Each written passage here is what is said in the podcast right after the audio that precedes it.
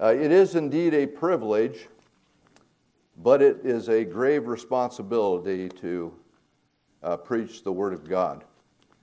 Uh, I guess I feel many times when we get up to preach, like the Apostle Paul must have felt when he wrote in 1 Corinthians chapter 2, and I'm just going to read this here. He says, And I, when I came to you, brothers, I did not come proclaiming to you the testimony of God with lofty speech or wisdom. For I decided to know nothing among you except Jesus Christ and Him crucified. he says, I was with you in weakness and in fear and much trembling. And that's just the way I feel this morning. And my speech and my message were not in plausible words of wisdom, but in the demonstration of the Spirit and of power, so that your faith might not rest in the wisdom of men, but in the power of God. And this morning, that is what we desire. We desire for God's power and the power of the Holy Spirit of God to be able to come and to reside within us. And that He will indeed open the eyes of our hearts. This morning, let's go to Him in a word of prayer before we turn to this wonderful book uh, Psalm 1. Heavenly Father, I just come humbly before you just now, Lord, with weakness and fear and trembling. But realizing, Lord, that in you there is all power.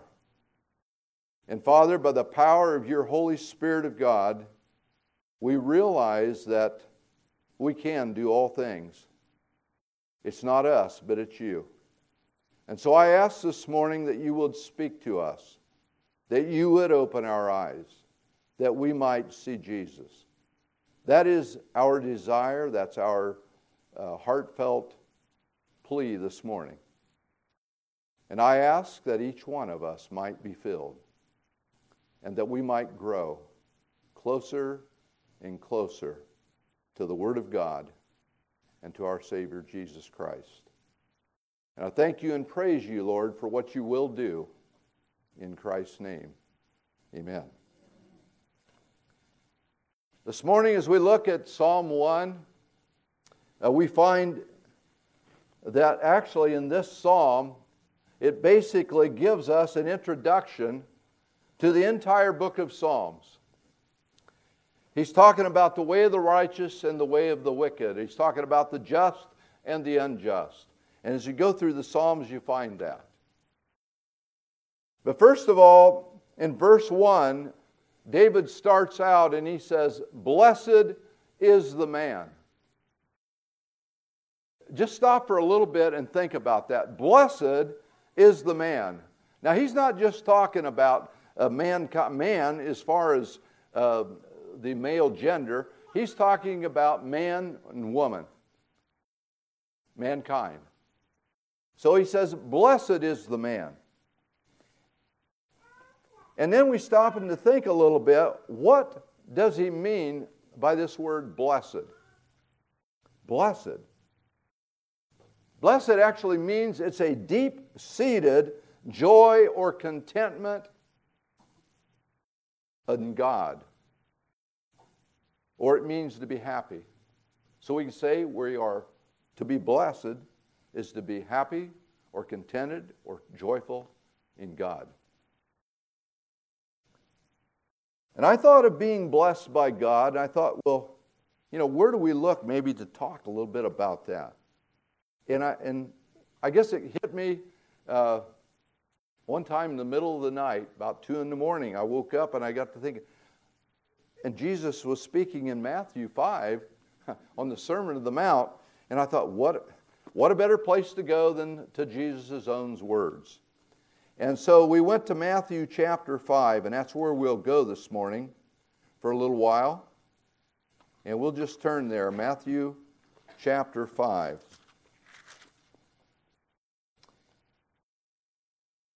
And in the Sermon of the Mount here, we read at the beginning on verse 1, he says, Seeing the crowds, that's Jesus, he went up into the mountain, and he, when he sat down, his disciples came to him. Now, the disciples All 12 of them were there. We can just see them all Peter, James, and John, and Andrew, and Philip, and, and Bartholomew, and Thomas, and Matthew, and Judas, and Judas Iscariot. They were all there. And, and I just wonder what was going through their minds. They, they probably thought, you know, man, here, God's going to bless us. God's going to teach us uh, what it's like to be blessed. And I can see Peter. you know how Peter was. He was a pretty uh, outspoken young man, and he, he all of a sudden, you know, he was an old fisherman, and all, most of the disciples were actually. But uh, Peter might have thought, boy, here he's going to just bless us with all types of miraculous happenings. I just can't wait to see what's going to happen here, what he's going to come up with. And then there was Matthew, who was a tax collector, and he probably said, uh, you know, he was, he was concerned about making money. And so he probably said, I bet you he's going to just pour out all types of financial riches on us. And uh, they got to thinking together, and you know, I bet he's going to just make us filthy rich. And then they were thinking only about the material things. They were thinking only about being rich, being wealthy in this earth, how they will be blessed in that manner. They were not thinking about the spiritual things. And then when Jesus opened his mouth, it says in verse 2 and he taught them, saying, Blessed are the poor in spirit. I think that kind of shocked them. They probably said, wait a minute. Whoa, Nellie. That, what kind of a blessing is that? They, they, weren't, they weren't thinking about poor in spirit. What's he saying there? What was Jesus trying to tell him? He was basically telling them, and you and I today, that we are literally spiritually bankrupt without God Himself. We're all bankrupt completely, spiritually, without God. We must understand that we are totally lost and we are totally hopeless without God and Jesus Christ and His divine grace. Ephesians 2 8 says, For by grace are you saved through faith, not of yourselves. It's a gift of God, not of works, lest anyone would boast. But what is the blessing for the poor in spirit? The blessing, he says, for theirs is the kingdom of heaven. You know that we, you and I, are really filthy rich spiritually? We have it all. We even got mansions laid up in heaven for us. Jesus told us about that in John 14. He says, my Father's house are many mansions. And he says, I go to prepare a place for you, and I'll come again, and receive you unto myself, for where I am, you'll be also. So we have eternal life. That's the blessing. Next, he says, Blessed are those who mourn, for they shall be comforted. Jesus is not talking about going to a funeral and mourning over those who just have died. He's not uh, talking about when it says in the scriptures that it's better to go to the house of mourning than to the house of laughter. He's talking about us mourning over our sin, realizing godly sorrow that produces repentance that leads to salvation. That's what he's talking about. Godly sorrow. David said in Psalm 51, we're all familiar with that, when David committed sin and adultery with Bathsheba. He cried out and he says, Have mercy on me, O God, according to your tender mercies. Blot out my transgressions and my sin. He says, I have sinned against you and you only. Then he says, Create a clean heart in me, O God, and renew a right spirit within me. Then he says, Restore again the joy of your salvation. David felt that full responsibility, the full repentance. He realized that he was spiritually bankrupt without God's forgiveness and saving grace. He was totally comforted in Christ alone. How blessed we are. Blessed are the meek, Jesus says, for they shall inherit the earth. The meek is not the weak. Meekness is not weakness. Jesus is talking about a person who has complete self control by the Spirit of God. And we read about that in Galatians 5:23 when he talks about the fruit of the spirit. He says the fruit of the spirit is love, joy, peace, gentleness, goodness, and self-control. Self-control is a beautiful thing when we see someone that is filled with humility and totally has self-control. Psalms 37 11 says, But the meek shall inherit the land and delight themselves in abundant peace. That's the blessing. We shall delight ourselves in abundant peace.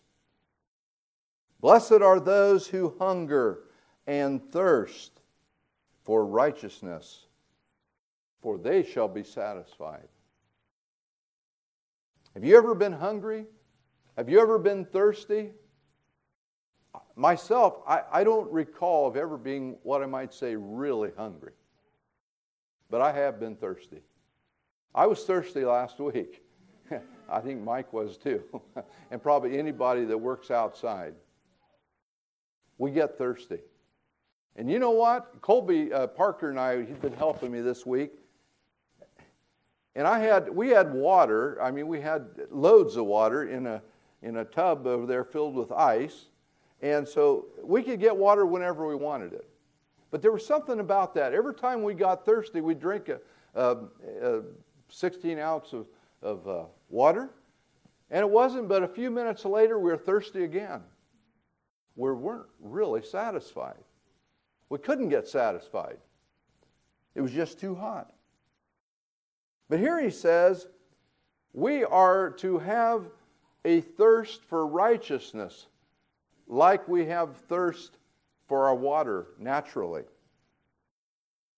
We'll do just about anything to quench our thirst if we're really thirsty. Now, we aren't thirsting after our own righteousness like the Pharisees did. We are thirsting after God's righteousness. And if we seek it, we'll find it. For they shall be satisfied, it says. That's the blessing. They will be filled. Matthew says, I believe Matthew 6, Seek ye first the kingdom of God and his righteousness, and all these things shall be added unto you. And those things were water, what you shall eat, what you shall drink, and what you shall wear. They were worried about that, and so he said, Well, seek first God's kingdom and his righteousness, and these things will be added to you. So that is the blessing, is that you will be satisfied. Blessed are the merciful. Who is the merciful?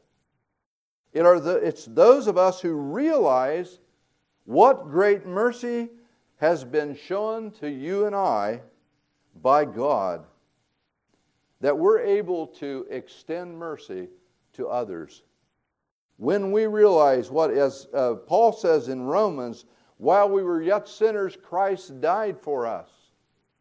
That is why we can look back at the cross. And that's where we see the mercy of God. And because of that mercy, I'm able to extend mercy and grace to those around me. And what does it say? Where's the blessing? For they shall receive mercy. What a blessing. Blessed are the pure in heart, they shall see God. Who's the pure, pure in heart? I think it's those who really have a sincere love and desire towards God, a heart that loves Him completely. They will see God not only by faith do we see Him, but in the glory of heaven. 1 Corinthians 2 9, Paul says, But as, as it is written, what no eye has seen, nor ear heard, nor the heart of man imagined, what God has prepared for those who love him. I can't even, we can't imagine. We, have, we don't have any kind of imagination of what heaven's going to be like. It's going to be so great. There's some here just recently have passed on in our congregation. Phil's dad, stepdad, just went to be with the Lord. Now he knows. No eye has seen, nor ear heard, nor does it enter the heart of man those things that are prepared for those who love him. That is the blessing. We shall see God. Then he says, Blessed are the peacemakers. They shall be called the sons of God. Matthew 5:44 says, "Love your enemies, pray for those who persecute you, so that you may be sons of your Father who is in heaven." Each one of us who are peacemakers, we try by God's Holy Spirit to live at peace with all men. That's our desire. We are more than sons. He says we are heirs of God and joint heirs with Jesus Christ himself. What an amazing thought. I can't even imagine. Oh, what blessings.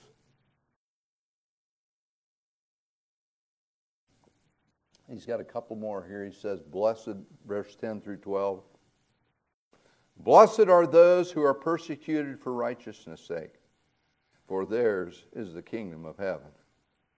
Blessed are you when, others revile you and persecute you and utter all kinds of evil against you falsely. On my account, rejoice and be glad, for your reward is great in heaven. For so, for so they persecuted the prophets who were before you. When we are mistreated, brothers and sisters, for righteousness' sake, when we are falsely accused, when we are lied about, and there's evil things that are said about us for Christ's account, remember the blessing. Yours is the kingdom of heaven. To be a blessed man or woman of God, by God, may not be paved by easiness or earthly comforts, but our spiritual blessings are complete eternal bliss, more than anything this earth can ever offer. Now we go back to Psalm 1. That's kind of the ways that the blessed man is blessed. And now we're going to go to Psalm 1 and in verse 1, where he says, Blessed is the man who walks not in the counsel of the wicked, nor stands in the way of sinners, nor sits in the seat of the scornful. David continues here by an example of sin's downward spiral. Walks not, nor stands, nor sits. That pretty much covers our life, doesn't it? He really tells us here not to associate or become too entangled with these kinds of people. Number one, walks not in the counsel of the wicked. 1 John 1 6 and 7. He says, If we say we have fellowship with him while we walk in darkness, we lie. And we do not practice the truth.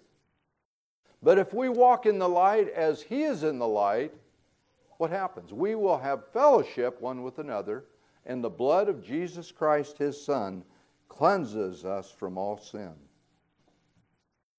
You know that you can't walk in darkness and in the light at the same time? It won't happen. We either walk by the flesh or we walk by the Spirit. We see this downward progression. First, we walk in the counsel of the wicked, just alongside of them. Just alongside, not too close, but alongside. Number two, nor stands in the way of sinners. Now we're getting just a little more entangled with the life of the sinner. You know, God wants us to share Jesus Christ and the gospel with sinners. That's, that's his desire. His desire is to share his word and his gospel with others. But he doesn't want us to get so involved with their lifestyles. What do you have? I heard an old preacher say one time when I was a little boy. I thought he was an old man. He was probably about my age because I was just a little fella. And uh, he says, What do you have when you got two good boys? This is a very simple little illustration, and one bad boy. He said, You got three bad boys. I thought that was a pretty simple illustration uh, that evil, for some reason, seems to overcome good. We have to be careful how close we come to those around us that are walking in sin. Paul tells us that we are not to be yoked together with unbelievers, like in marriage or in business venture. That's a dangerous thing because one loves the Lord, one does not, and it usually is harmful to the believer. So he warns us there. The third thing is nor sits in the seat of the scoffers. We are not just walking alongside or standing in the way, we are now sitting by them in the seat of the scoffers. The scoffers, they're a brutal bunch. They are totally antagonistic against God and His Word. They mock and they make fun of God and of His righteousness. They are totally wicked and evil.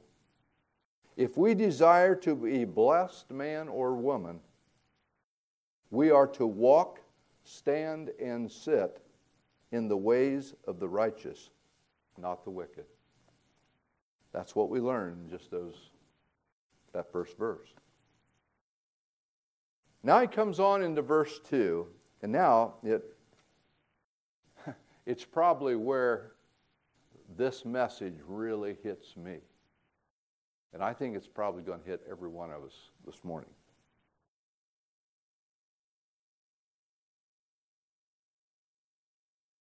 He says, But his delight is in the law of the Lord.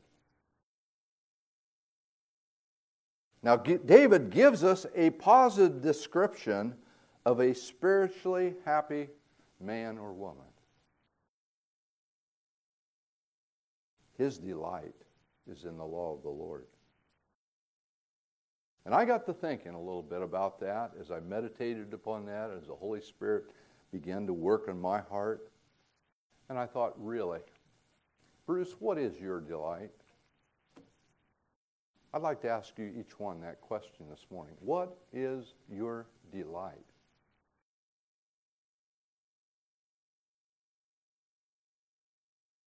Do we delight only in our comforts? Do we delight only in our, our house, our cars, our expensive clothes, power, prestige, and the list could go on and on and on and on? It's probably different for each one of us. But David says, Blessed is the man whose delight is in the law of the Lord and he meditates on it day and night. Do I really delight in God's Word? Do I really? Or am I more concerned about the things of this life? The Bible is so plain. In Colossians, it says, Set your affections on things above and not on things of this earth. You know, when we can look and see all the blessings that we found that Jesus blessed them in the, on the Sermon on the Mount, I don't, I don't know why in the world we don't have more of a desire for God's Word. This last two days, I've been just totally saturated in this Word. And then I wonder why? Why don't I spend more time here? Most of us know 2 Timothy 3:16, which says that his word is God-breathed and is profitable for teaching, for reproof, for correction, and for training in righteousness. Do you and I believe that? That that's what the word tells us? How well do I know the Bible? How much do I love his word? Really?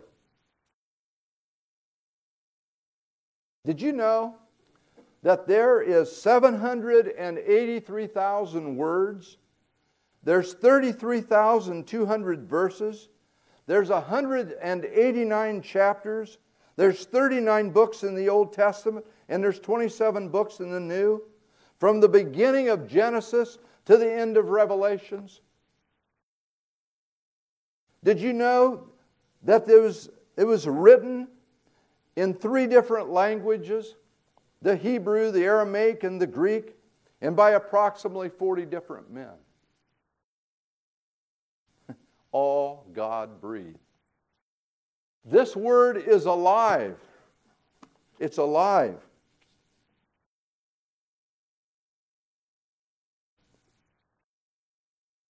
It is a living word.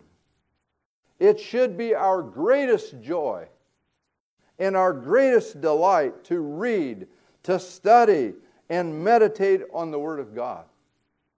That should be our greatest love.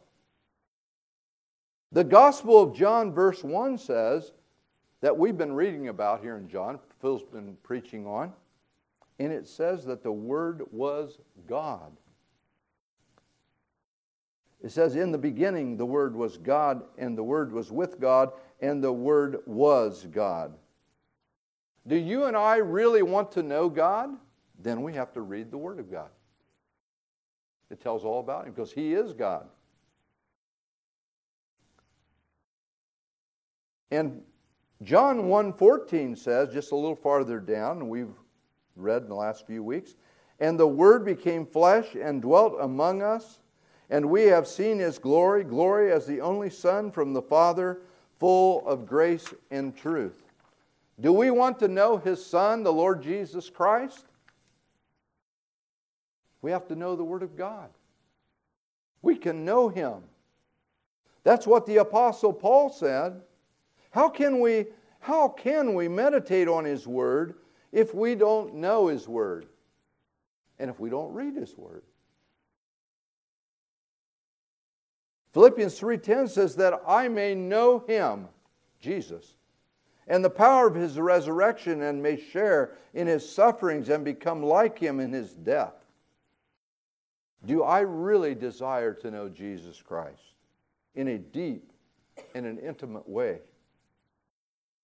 We can by digging into God's Word.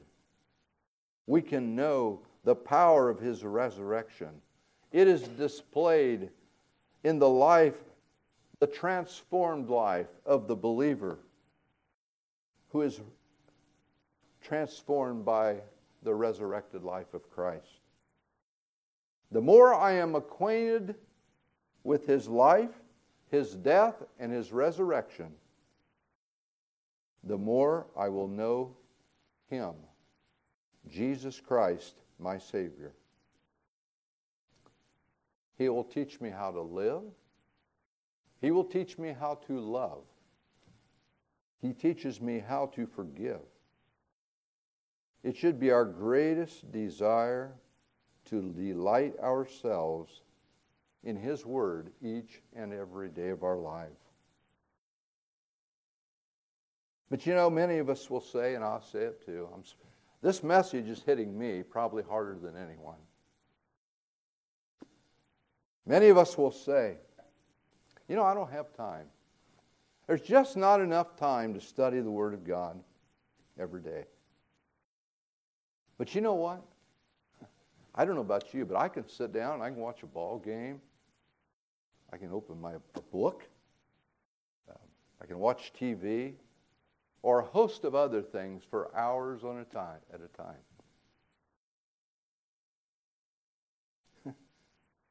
And it really comes back. Where I mean, there's nothing wrong with going watching a ball game. There's nothing wrong with watching TV. There's nothing wrong with reading a book or uh, spending our time there. But when it becomes wrong for us or sin in our lives is when we don't spend time reading the Word of God because we can't really say we delight in His Word if we don't read it. I read a shocking statistic recently. And it said that the average Christian in America spends about seven minutes a week. Seven minutes a week reading God's Word. What a shame. I wondered how in the world can we expect to grow in God's grace by spending only seven minutes a week in His Word? How can we say we delight in the Word if we spend so much little time in it? We can't. No wonder the American church today is getting weak. And it's getting so far away from the teaching of the Scriptures. No wonder many do not live obedient, sanctified, and holy lives unto God our Savior.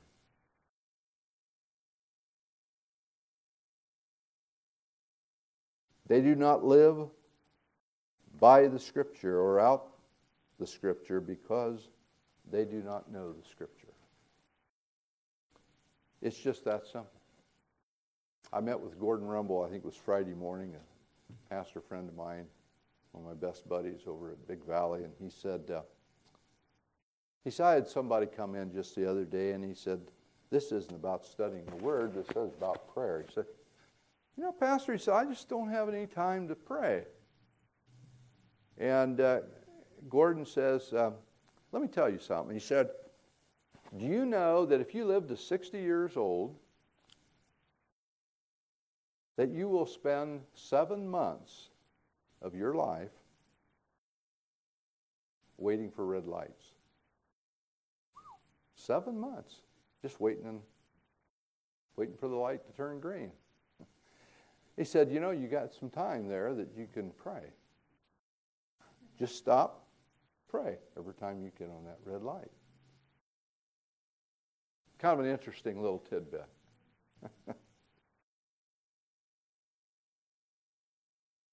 this morning, it is really my earnest prayer.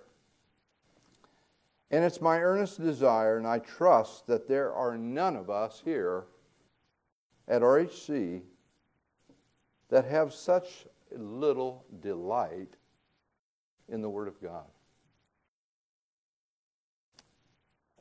I don't think there is anything that gives Pastor Phil and us elders, Paul and Mike and Dan and myself, we get together at elder meetings and pray for the needs of our body here. And I don't think there's anyone, anything that gives us more joy than to see our folks walking in the ways of the word of the Lord.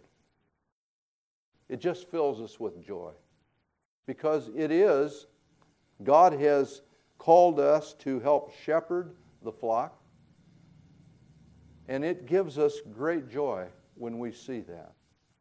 And I really trust and hope and pray that everyone here has a great desire to study and to delight yourself in the Word of God. You know, we have such a great blessing, I don't even know why we wouldn't.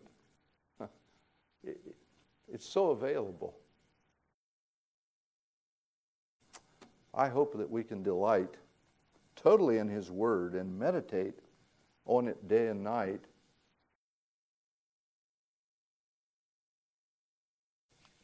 And what happens to us then?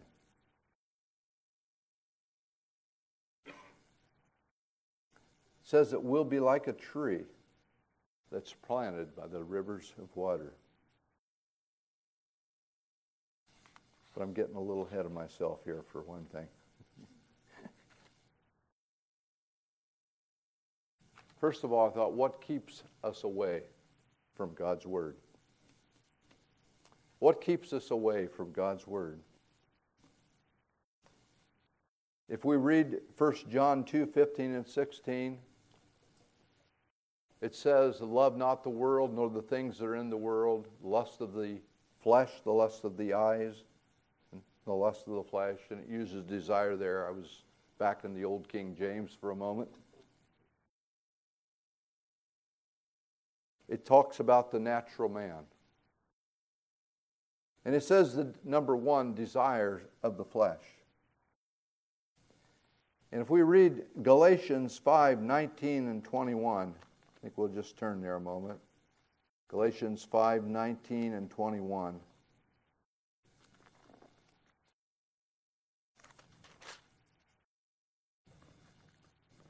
Now the works of the flesh are evident sexual immorality, impurity, sensuality, idolatry, sorcery, jealousy, fits of anger, rivalries, dissensions, divisions, envy, drunkenness, and so on I warned you before that those who do such things will not inherit the kingdom of God. That is the desires of the flesh, those things. Then he says the desires of the eyes. That is the avenue that incites wrong desires and causes temptation.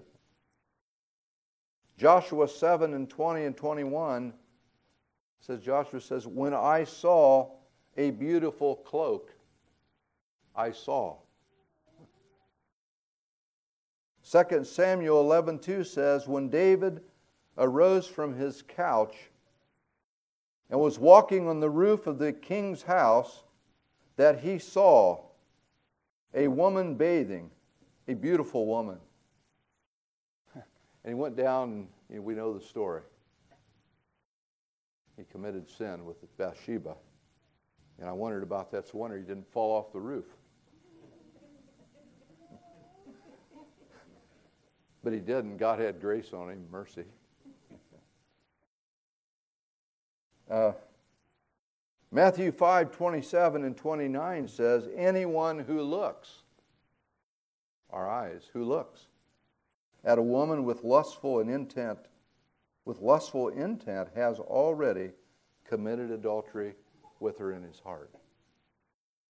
So sin really starts here in the eyes, doesn't it? We see in the eyes, it goes to the mind, and we sin. And number three is the pride of life. It's arrogance, thinking we're better than others, trying to impress others. James 4:13 says, "You boast in your arrogance. 1 Corinthians 10:12 says, Therefore, Let anyone who thinks that he stands take heed lest he falls. So we need to be careful. We can't put any confidence in our flesh.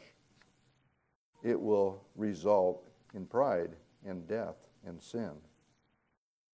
John calls this loving the world. And he says, if we love the world, the love of the Father is not in him. So, those three things, I think, are some of the main thrusts that keep us away from the Word of God. What draws us close to His Word? I think we see that in Matthew in the great first commandment, Matthew 22, 37, when he says, You shall love the Lord your God with all your heart, with all your soul, and with all your strength. Number one, with all your heart. We see that in Deuteronomy, the same thing. It says, You shall love the Lord your God with all your heart. In Joshua 22 5, it says, To serve him with all your heart. So if we want to love the Word of God, we have to love God with all our heart. Number two, he says, with all your soul. I love that Psalm 42 verse 1 and 2, where he says, As a deer pants for flowing streams, so pants my soul for you, O God. My soul thirsts for God, the living God. And Psalm 19 7 says, The law of the Lord is perfect, reviving the soul. Does our soul really pan after God? I hope so. I hope we pant after God like the deer pants after flowing water when he's thirsty.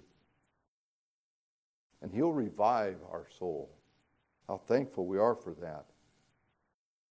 And also, number three, with all your strength. Psalm 28 7 says, The Lord is my strength and my shield. In Psalm 73 26, but God is the strength of my heart. Psalm 105 4 says, Seek the Lord and his strength. Seek his presence continually. Continually. If we really love God with our whole being, there is nothing that will keep us away from his word. Nothing. It will be our delight. It will be our meditation. It will be our all in all. It will truly be our first love. We'll find no true joy and no peace, real peace, outside of this word of the Lord. It's not there. If you want your life to really be blessed, Saturate yourself with this Word of God. Then watch what happens. He tells us in verse 3. He says, He is like a tree. I like that little analogy. I always wanted to be a tree. He is like a tree planted by streams of water that she yields its fruit in its season, and its leaf does not wither. In all that he does, he prospers.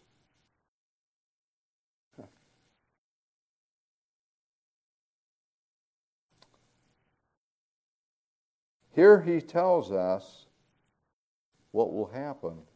He says, A tree that is planted by streams of water. What happens to that tree? Well, number one, it will grow you will grow. 1 Peter 2 3 says, like newborn infants or babies, long for the spiritual milk, that by it you may grow up into salvation. You will grow up into Christ. Like little baby Bentley back there, who's, you know, probably the greatest thing he loves right now is milk. And he longs for that milk. But that's the way we need to be. We need to be like that little baby, longing for the milk of the Word of God. So we can grow into Christ. And number two, it says, You will produce fruit. Yields its fruit in its season. John 14, 5 says, I am the vine, and you are the branches. Whoever abides in me, and I in him, he it is that bears much fruit. Not just a little fruit, not just some fruit, but much fruit. For apart from me, you can do nothing. So we see that we, if we abide in the vine, if we abide in the Word of God and we abide in Christ, and His Word abides in us, we will produce much fruit. It's that simple. And that's a, that's a blessing. But we have to abide in the vine. Number three, it tells us that dead leaves and branches will be removed. Here he says a leaf does not wither. But the vine, he says, John 14, 5 says, or 15, 2, I'm sorry, every branch in me that bears not fruit, he says, he takes it away. He's talking about the apostate, the fake believer, so to speak, a person that's playing the game. Maybe they go to church every Sunday and they, they look like they're, they're a, uh, a believer in Christ. They're just, they're just like the Pharisees. He says, every branch that doesn't bear any fruit, he says he's going to just take it away. But every branch that bears fruit, he prunes it that it may bear more fruit. So he's not satisfied with just much fruit. He wants to prune it like he has to do with you and I. He has to discipline us. The Lord chastens those who he loves. So he prunes us so we can bear more fruit. What a blessing. so you see what's happening to this tree. Then he says, You will prosper.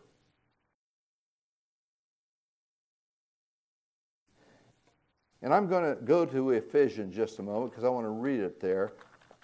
I thought maybe I had it all memorized, but I think I better, if I was 30 years younger, I could probably do that, or 20 maybe. Phil could. but Ephesians 4, uh, verses, uh, see, I'm sorry here a minute. Ephesians uh, chapter 2, 4 through 9. I'm going to read it. Here he says, But God, being rich in mercy, because of the great love with which he loved us, even when we were dead in our trespasses, he made us alive together with Christ. By grace you have been saved. And he's raised us up with him and seated us with him in the heavenly places in Christ Jesus, so that in the coming ages he might show the immeasurable riches of his grace in kindness toward us in Christ Jesus. Who is rich in mercy. You will enjoy salvation and his marvelous work of grace in your lives. You will prosper. John 10 27 and 28. I love that verse. he says, My sheep hear my voice, and I know them they will never perish, and no man will snatch them out of my Father's hand. You know, with so much blessing on every hand, why, oh, why, oh, why do we not live in daily fellowship and communion with our God and Savior? Why? Verse 4 gives us an abrupt contrast. It says, The wicked are not so, or not so the wicked. They're like chaff. I remember when I was a boy, I used to watch, uh, or I actually helped them where they harvested wheat, and, and the wheat, you know, they would go into this, the grain bins. Maybe it was a bank out on a, on a truck, and it would go in there, and the, old, the chaff was just like this, kind of like a feathery stuff that just blow away in the wind. And uh, it, they're like chaff, totally without any value, and worthy only be, to be discarded. And they really, the chaff just blew away in the wind. Just totally good for nothing. Good for nothing. Worthless. The way of the wicked. Therefore, he goes on in verse 5. Therefore, gives us a strong conclusion that the ungodly will not be approved by God's judgment. And we're going to go to Revelations 20, 11, 15 for just a moment. Revelations chapter 20, verse 15.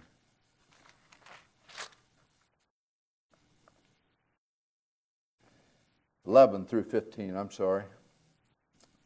He says, Then I saw a great white throne and him who was seated on it. From his presence, earth and sky fled away and no place was found for them. And I saw the dead, great and small, standing before the throne, and the books were opened. Then another book was opened, which is the book of life. And the dead were judged by what was written in the books, according to what they had done. And the sea gave up the dead who were in it. Death and Hades gave up the dead who were in them, and they were judged, each one of them according to what they had done. Then death and Hades were thrown into the lake of fire. This is the second death, the lake of fire. And if anyone's name was not found written in the book of life, he was thrown into the lake of fire. That is God's eternal justice for the wicked. I don't like to think about that, but a few Sundays ago, it's been a month or so ago, maybe now, that our dear brother Cameron preached on hell. That is the way of the wicked. God is love, yes. But because of his love, there is justice. Those who follow him, those who live for him, those who delight in the law of the Lord will spend eternity with him. But those who reject him, those who are wicked, will be cast into the lake of fire and that is the second death.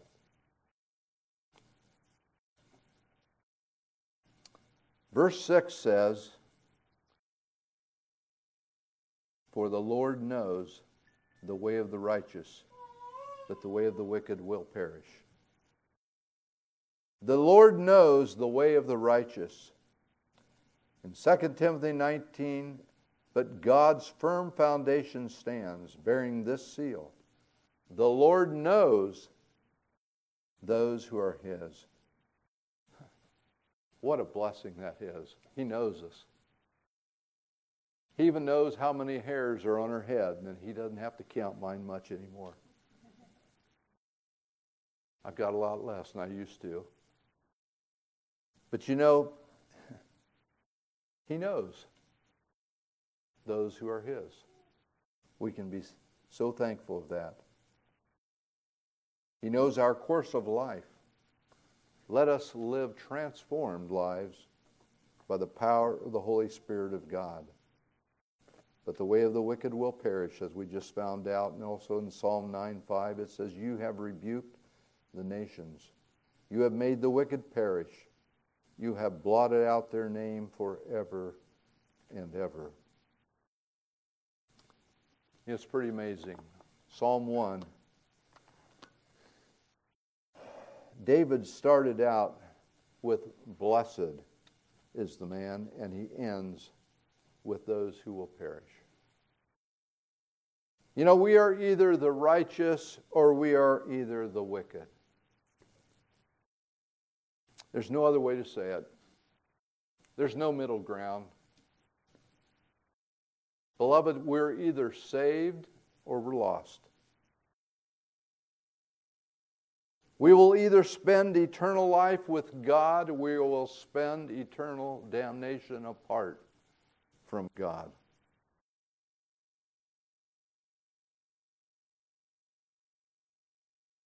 And it would be my greatest desire this morning that each and every one of us will meet on that shore of heaven someday. I can't wait. I'm looking forward to that time that Corinthians told us about, where eye is not seen or ear heard, nor it's even entered into the imagination of man, those things that's prepared for us. I'm longing for that time. I really am. You know, the older I get, the more I see that this, you know, the old body, elbows ache, my shoulders ache, and it's just the way it is life. I'm so thankful that I, I, I'm as well off as I am. I'm well blessed, basically, physically even. But I'm so thankful that even spiritually, as it, I get closer to the end of my life and I start to realize I have more time really to spend in the Word of God. And it is a blessing to me. I,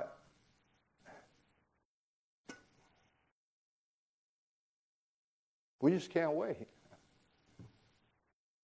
But you know, we're still here.